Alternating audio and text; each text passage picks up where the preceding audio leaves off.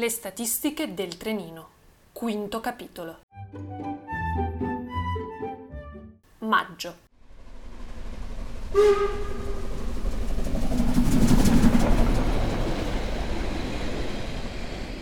Amare. Chissà poi perché oggi è in fissa con questo concetto. Lucia guarda i suoi uomini. Da una settimana hanno iniziato i lavori. Avrebbero voluto cominciare disboscando la sterpaglia, ma l'onnipresente e malvoluto Pio ha con giusta malignità dissertato per mezz'ora. Non potete! Il taglio bosco può venire fatto solamente in periodo di quiescenza. Ora le piante sono in piena fioritura. Il fabbro lo guarda male. Bravo uomo il fabbro, ma non troppo diplomatico. Tas! Sgorbio della malora! Pio se ne va risentito, tornerà più inviperito di prima. Ferè, il piantagrane ha ragione, non possiamo toccare le piante. E così via. Le piante per ora rimangono dove stanno e il lavoro inizia dalla cascina Marie. Nando ha fatto un gran lavoro d'archivio. Per giorni ha peregrinato di casa in casa dall'archivio comunale alla biblioteca sgangherata, dalla parrocchia ai solai del vecchio edificio scolastico. Ha messo insieme 6 kg e 400 grammi di foto, mappali, cartine, scritti, pitture che raccontano, certificano, testimoniano, illustrano la vita sull'altopiano tra la fine dell'Ottocento e l'inizio del Novecento. Lucia e Priziello hanno passato interminabili sere a censire, catalogare, interpretare l'immensa mole di dati e il risultato è una visione nitida e coerente della vita dell'epoca e un bel po' di materiale già pronto per l'inaugurazione ufficiale. Idea di Nando quella della mostra. Buona idea anche secondo Lucia. Gli uomini lavorano, riparano il vecchio tetto sostituendo la distruzione trave per trave, rigorosamente con tecniche e materiali d'epoca. Sono un po' tutti muratori in questa terra di confine, uomini rudi ma capaci, si arrangiano con quello che hanno e quando non hanno, inventano. Al pian terreno la cascina è divisa in due. A sinistra una stalla per almeno otto mucche. È una delle stalle più grandi dell'altopiano. Era una famiglia benestante quella di Maria. Per i canoni dell'epoca, si intende. La mangiatoia è quasi completamente integra e sul soffitto si vede ancora la botola per calare il fieno a destra un piccolo locale unico che funge da cucina e dormitorio. Al primo piano il fienile, luogo di cibo, luogo di nascondigli, luogo d'amore. Ecco, appunto, torniamo all'inizio, l'amore. Napo grufola e Bubola segue a ruota. Le braccia lavorano e Franco canticchia con buona pace delle orecchie altrui. Lucia ama il bosco e le montagne, ama la natura e il fresco venticello delle giornate di primavera, ama il pane appena sfornato e i libri che fanno sognare. Conosce l'amore verso il mondo, Lucia? Non conosce l'amore verso il genere umano, non ha neppure voglia di imparare, ma forse per portare a termine il suo progetto di vita deve farlo. Vivere senza amare si può? Sì, si vuole, è da vedersi. Questa domenica l'aria è tersa sull'altopiano e Ana è venuta a vedere come proseguono i lavori. La cascina Marie ha nuovamente un tetto e gli uomini riposano all'ombra degli alti faggi. È domenica, ma hanno lavorato. Volevano finire qualcosa per una volta nella vita, volevano portare a compimento un'opera e ci sono riusciti. È il primo tassello, ma è il più importante. Nando è in disparte. Vecchio burbero Priziello non vuole condividere la sua commozione con nessuno Fabio è assorto. Seduto sotto una quercia sta studiando un vecchio dipinto. Al centro dell'altopiano c'era uno stagno. La sorgente del fiume, il sacro fiume del paese che qui in alto vede le sue origini, era stata deviata e fatta confluire in un avvallamento nel terreno proprio di fianco alla cascina. Geniale! Lucia! Lucia! Fabio la chiama a gran voce per illustrarle la sua scoperta. Ecco come si abbeveravano le vacche sotto l'arsura estiva, ecco perché ancora oggi l'avvallamento centrale dell'altopiano è umido. Prossima tappa, ripristinare lo stagno. Gli uomini lo guardano stanchi ma interessati. Per oggi hanno finito di lavorare. Con domani alcuni continueranno con la cascina e altri inizieranno con lo stagno. Ora hanno uno scopo. Ora i personaggi stanno uscendo dal libro del bar e stanno entrando come persone in quello della vita. Anna osserva. Per lei l'altopiano è solo un mucchio di rovi con un lavoro da matti da portare avanti, sassi, spine, terra con cui avere a che fare. No, grazie. Poi però osserva gli occhi lucidi di Nando, il tetto nuovo della cascina, la vitalità di Lucia e capisce perché ne vale la pena. Capisce che è ora di riprendere in mano il suo progetto della casa dei giochi e tirarne fuori qualcosa. Prima però deve rimettere in sesto una situazione traballante. Deve tagliare i ponti oppure ricostruirli. Deve finalmente decidere. Napoleone! Il richiamo di Lucia riecheggia per l'altopiano. Napo si è lanciato a un passo di carica contro la tedesca. Viene a trovarli spesso qua sulla tedesca. Lei e il fabbro si sono trovati 40 anni prima e da allora è passata una vita insieme.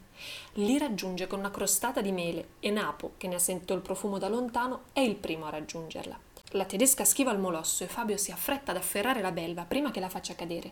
Donna solitaria, animo buono, ma apparentemente ed eccessivamente metodico e distaccato. La tedesca segue i lavori a distanza, l'immortala, giorno dopo giorno con la sua macchina fotografica, immortale al presente e il cambiamento. Gli uomini, al pari di Napo, si fiondano sulle fette ancora fumanti e si godono l'improvvisata pausa.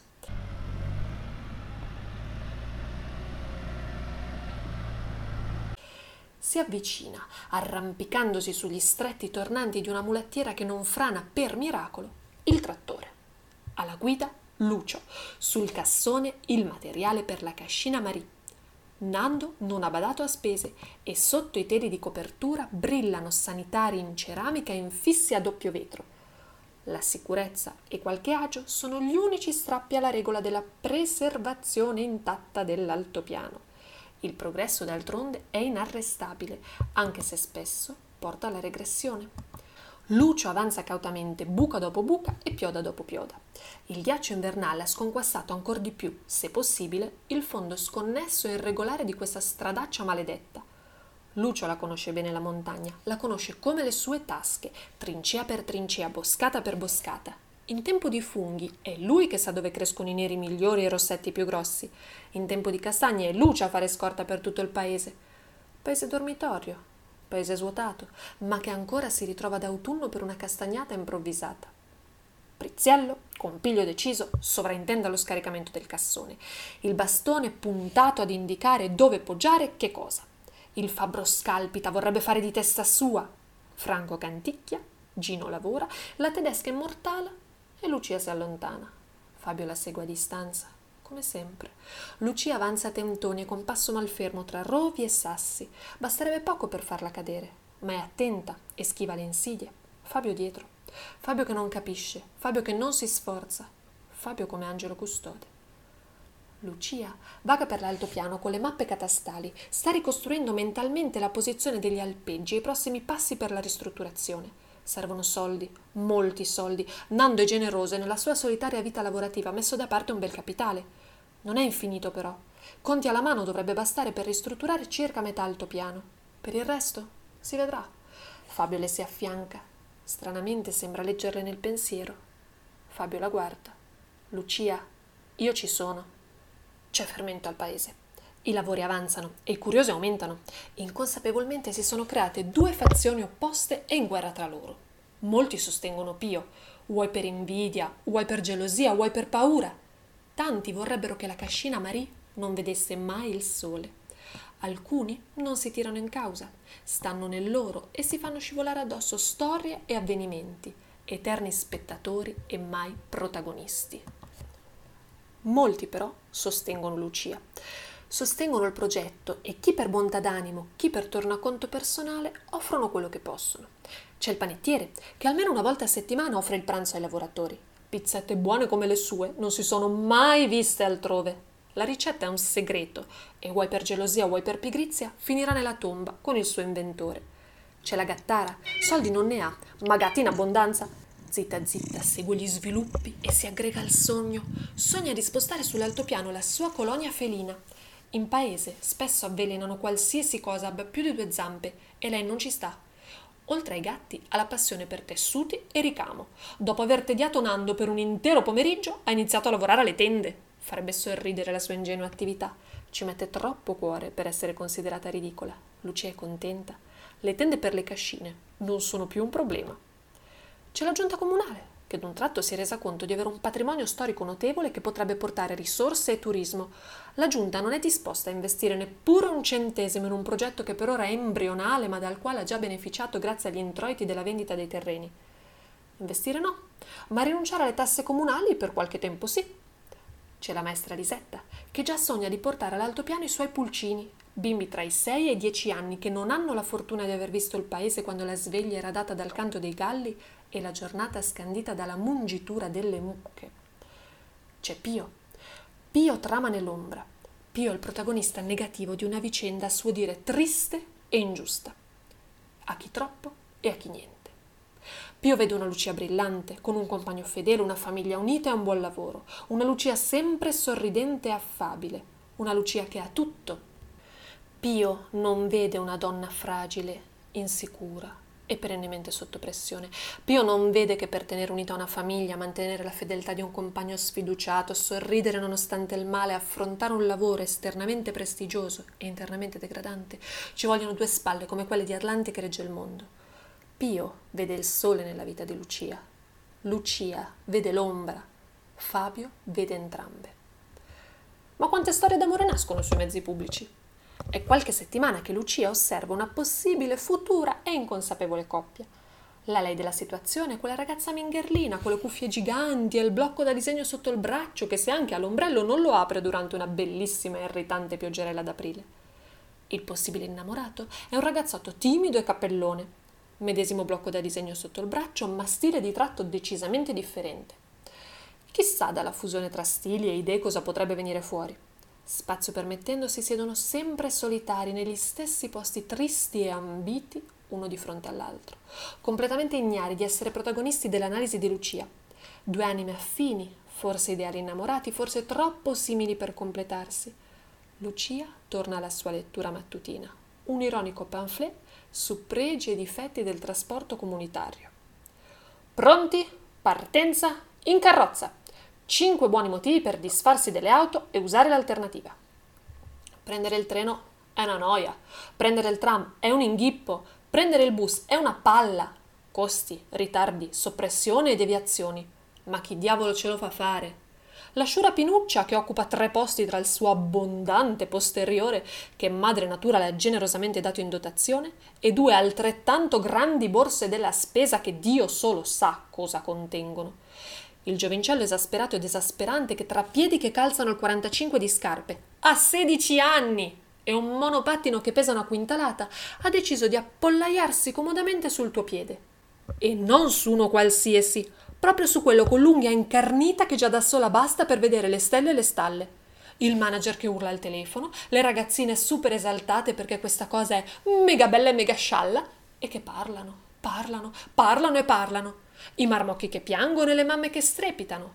E se è vero che è la curriera che la va giù, è l'autista che n'a proprio è anche vero che non è solo l'autista ad essere preda di raptus, di follia omicida, ma anche quel sparuto gruppo di viaggiatori che si accontenterebbero nell'ordine di silenzio, pulizia, puntualità e un posticino a sedere. Se tanto mi dà tanto, perché mai dovrebbero esserci dei motivi per usufruire di tale ameno servigio? Il perché non ve lo sappiamo dire, ma almeno cinque motivi ci sono. Fidatevi. Non guidare. Guidare generalmente piace, avere la propria indipendenza di spostamento, il totale controllo sul pedale dell'acceleratore è una bella sensazione, percentualmente più sentita dagli uomini, ma che non difetta nelle donne. Bene? Bello?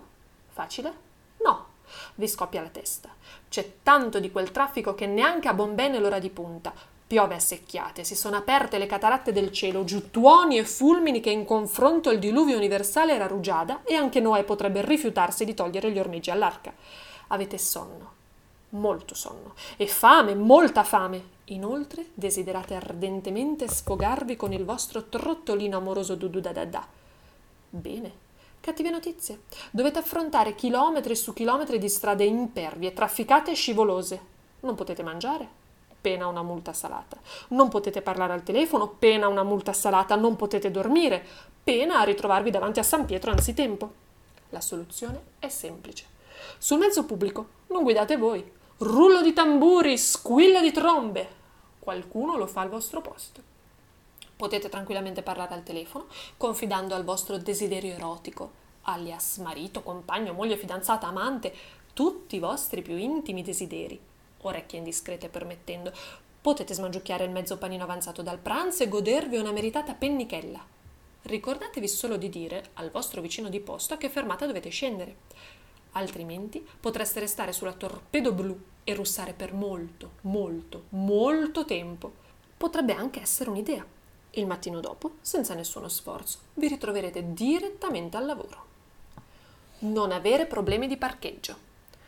Tutti noi sogniamo la macchina portatile, meglio ancora tascabile, un fuoristrada che diventa piccolo come un fazzoletto, una Maserati che basta struca al botton e si riduce alle dimensioni di una nocciolina, un cabinato che con un comodo comando vocale si trasforma in una 24 ore. Il problema si può porre solo con le smart, rischi di doverle mettere a fuoco con il microscopio. In attesa di questa magica invenzione, l'incubo degli automobilisti sghignazza dall'alto della sua assoluta certezza ci sono più macchine che posteggi, quindi è destino che qualcuno su questa terra non parcheggerà mai e si ritroverà a girare intorno per l'eternità. Un girone dantesco infernale degli anni 2000. Con il treno, il tram, il bus, il battello, questo problema non si pone. O meglio, si pone, ma non è vostro. Non starà a voi trovare un posteggio abbastanza lungo per un tram doppio, un binario capiente abbastanza per 12 carrozze più ristorante, un molo sufficientemente esteso da accogliere 80 metri di aliscafo. Potete bellamente e giustamente infischiarvene. Voi scendete alla vostra fermata e il destino del mezzo non vi turba più. La liberazione dal parcheggio selvaggio. Non rischiare alcuna multa. Siete in ritardo e sparate 150 km all'ora su un pezzo da 80 parcheggiate di standard in doppia fila. Non accendete gli antinebbia perché siete per il risparmio energetico. Siete claustrofobici e le cinture di sicurezza vi mettono ansia. Il bimbo strilla, il seggiolino salta. Il pastore maremmano viaggia beatamente accoccolato sul vostro grembo di guidatore. Tutto bello, tutto roseo fino all'arrivo della temuta multa. Salata, salatissima, dolce, mai, giusta, spesso, ingiusta, a volte, da pagare, senza dubbio. Che nervi, che strepiti, che accuse reciproche tra moglie e marito. Guidavi tu, pazzo psicopatico. No, tu, gallina starnazzante. Ecco, vedi, no, ascolta tu. E via dicendo, via che si va. Mezzo pubblico, nessuna multa. O meglio, nessuna multa per il vostro comportamento alla guida. Se poi salite senza biglietto, sono affaracci vostri e oltre alla multa meritereste anche il linciaggio da parte di chi il biglietto lo paga regolarmente e non vuole essere preso in giro non essere soggetti al traffico. Qui una premessa è d'obbligo. Questo quarto punticino non vale per tutti i mezzi pubblici e non vale sempre. Vale per i treni, i battelli e generalmente i tram. Vale per i bus, dove hanno corsie preferenziali, in pochi posti, e per i taxi, idem con patate. Quando vale però è una godurria sfrecciare con un treno accanto a un serpentone di macchine incolonnate, navigare placidamente con un battello che nodo dopo nodo supera l'ingorgo della litoranea, serpeggiare tra file e semafori su di un vecchio tram sferragliante. Che senso di pace e comunione con il mondo! Quanti sberleffi a carico di automobilisti ormai isterici e affranti. Hai voluto l'automobile, adesso guida, cucù! Muoversi, volenti o nolenti. Per quanto la pensilina del bus vi sia comoda, la stazione del treno a un tiro di schioppo, l'imbarcadera a un salto di pulce e la fermata di taxi a un fischio, avrete sempre da camminare e da muovermi. Vuoi alla partenza, vuoi all'arrivo, vuoi su per le scale della stazione o giù per quelle della metro, dovrete muovere la vostra culatta pesante e sforzare i flaccidi polpacci. Volere o volare, dovrete fare un minimo di blanda e vitale attività fisica. Mangia la minestra o salta dalla finestra.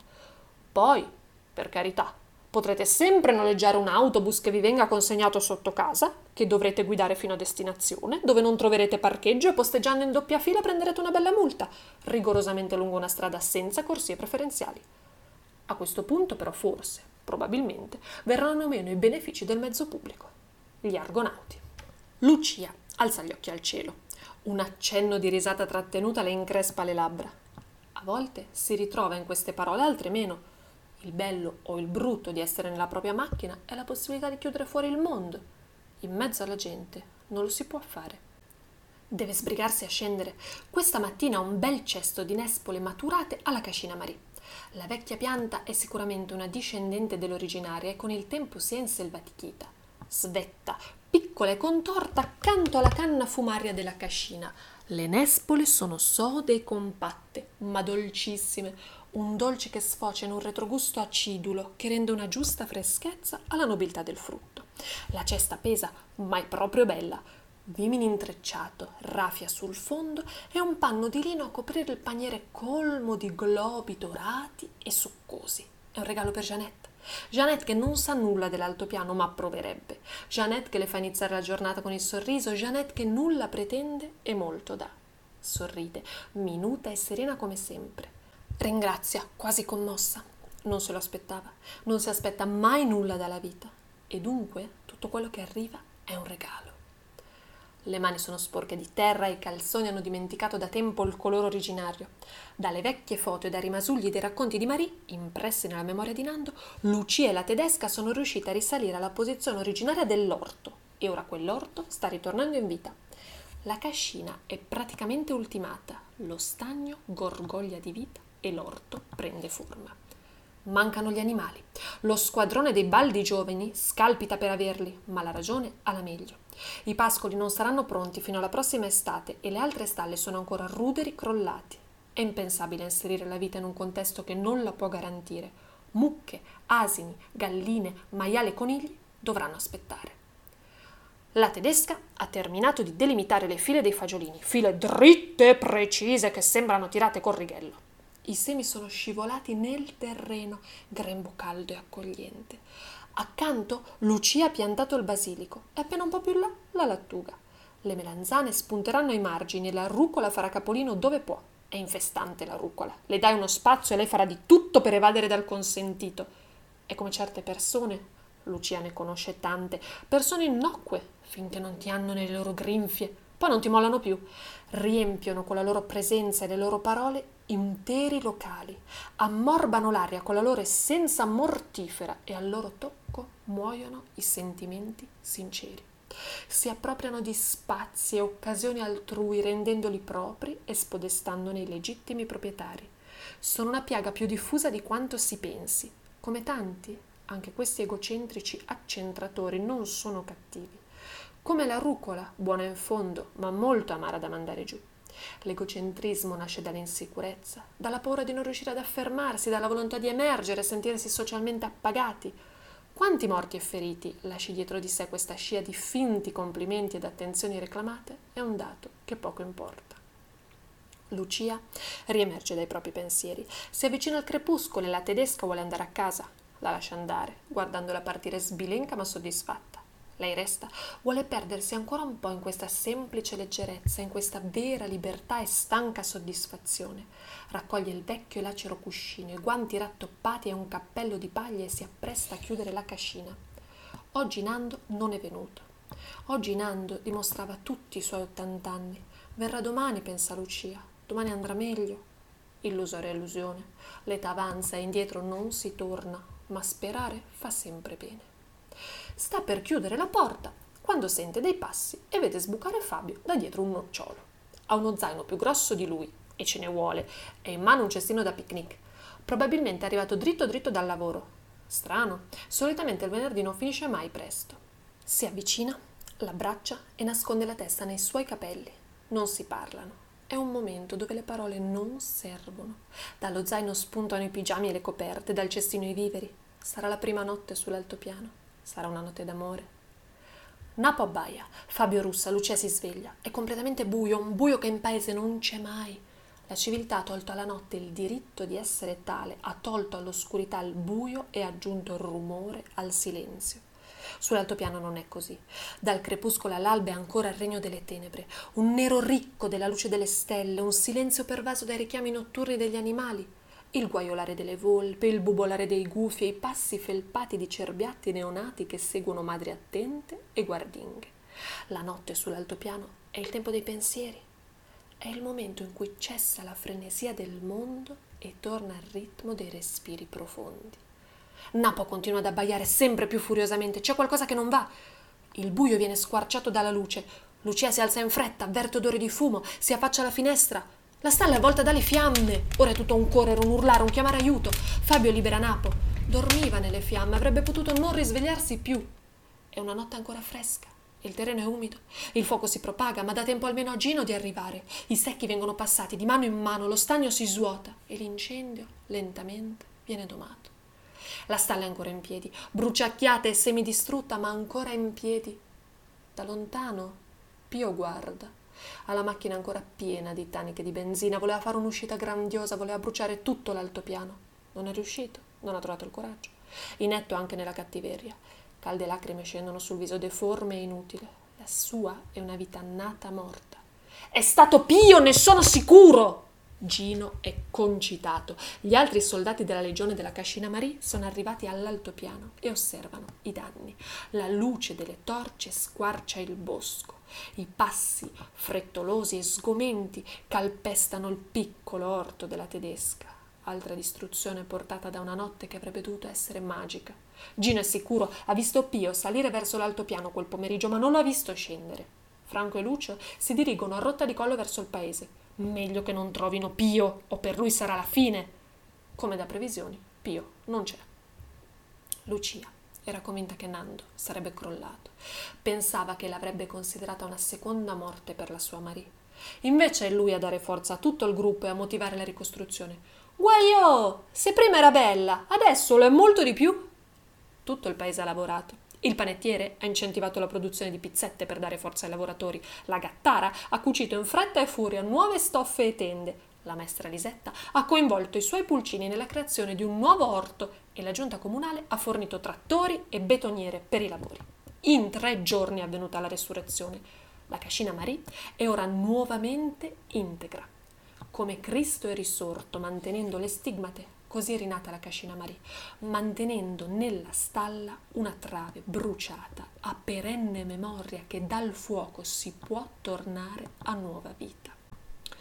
Un'araba fenice delle nostre latitudini. Nando e Lucia sono stretti l'uno all'altra, un abbraccio quasi da nonno a nipote, un abbraccio di liberatoria speranza. Ragazza mia, ora la mia Maria ha di nuovo la sua casa, più forte ancora, perché è passata attraverso il fuoco Basta lacrime, è ora di decidere il prossimo passo. Il consiglio dei legionari si riunisce. La prossima cascina a venir sistemata sarà il Meut da Gipunin, nome tenero per una cascina, l'angolino dei golfini. Il paese è così, ogni persona, ogni luogo, ogni avvallamento ha un nome nell'immaginario collettivo. Spesso il motivo si perde nel tempo e nessuno lo sa più. Altre volte la tradizione permane e, come nel caso del Meut, è portata avanti quasi con orgoglio. La cascina apparteneva, durante la prima guerra mondiale, a Rosina, una vecchina gobba ed esile, mezza fata e mezza strega, sempre ingolfata in strati su strati di golfini di lana grezza. Quattro pecore aveva la Rosina e ad ogni tosatura filava e filava e i golfini aumentavano e aumentavano. Così, decenni dopo, la memoria non si è persa ed è diventata leggenda. Lucio osserva i suoi uomini lavorare. Il Meut è in posizione leggermente elevata rispetto all'altopiano e della cascina è rimasto solo il perimetro basale. Il trattore arriva con le pietre e Nando, caporale incorruttibile, dirige i lavori. Lucia si siede e si perde nei suoi pensieri.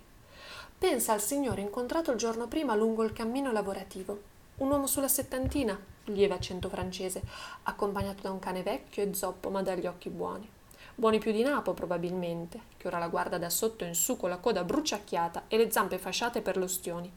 Si è fermata a parlare con quello sconosciuto, che ora non lo è più. Cinque minuti di un amore che pervade le forme di vita, cinque minuti di parole apparentemente inutili, ma di un flusso di comunione umana come sempre più spesso le accade. Com'è il tempo? Come sono belli questi fiori? Eh già, il mio cane mi accompagna sempre. No, non sono di fretta, sì, mi godo la pensione. Cinque minuti che fanno bene a chi parla e a chi ascolta. Lucia ne è sempre più convinta. Avere un orecchio aperto solo per il piacere di dedicare qualche istante a qualcun altro oltre a noi stessi è un balsamo per l'anima. Il mondo sarebbe più sereno se si parlasse meno e si ascoltasse di più.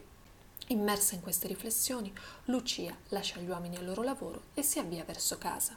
Nella buca delle lettere c'è un pacco. Gentile Lucia, Ero indeciso se iniziare questa lettera con cara.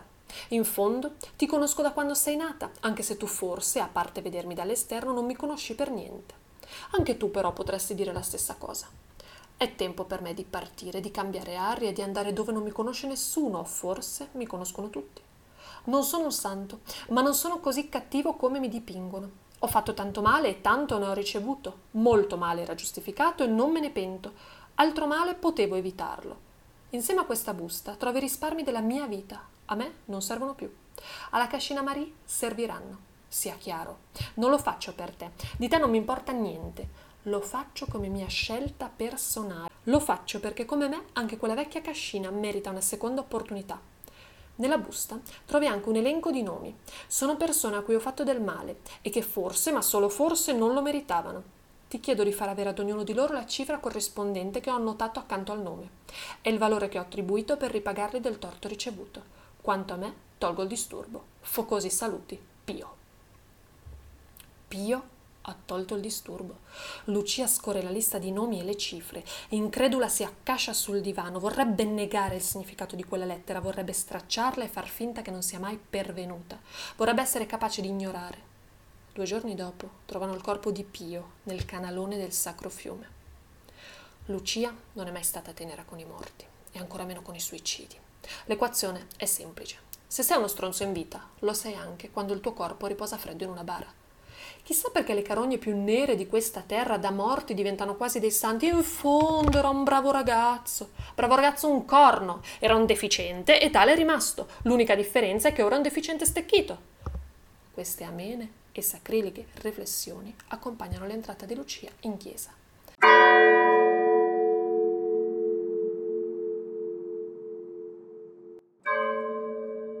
Al funerale di Pio c'è poca gente. Anche lei avrebbe voluto non esserci, ma Nando sa vedere il mondo nelle gradazioni di grigio e non solo in bianco e nero. Nando l'ha trascinata. Luci! E piantala di rompere! Era una testa e cazzo, ma ti ha lasciato i soldi per sistemare l'altopiano. Dove non arrivo io, è arrivato lui. È un modo di vedere, non c'è dubbio. Ma per Lucia sono soldi sporchi, come sporca l'idea di dare un valore in denaro ad un torto subito. La lettera è una lettera da tipico suicida, neanche le palle per dire le cose in faccia, Nessun coraggio di restare ad affrontare la vita, solo l'ingiusta decisione di morire lasciando chi resta nella merda e con i sensi di colpa. Nessun rispetto, Lucia è furiosa. Pio ha rovinato la cascina Marie. Pio ora le dà modo di sistemare tutto l'altopiano. È furiosa con lui, è furiosa con se stessa perché non può perdonare l'imperdonabile. Sarebbe più semplice, si starebbe meglio, ma non si può. Pio ha sbagliato e non ci sarà modo di farlo pagare. Può la morte cancellare le pene e le colpe? Lucia non crede. Lucia deve imparare ad amare. Il perdono verrà con il tempo.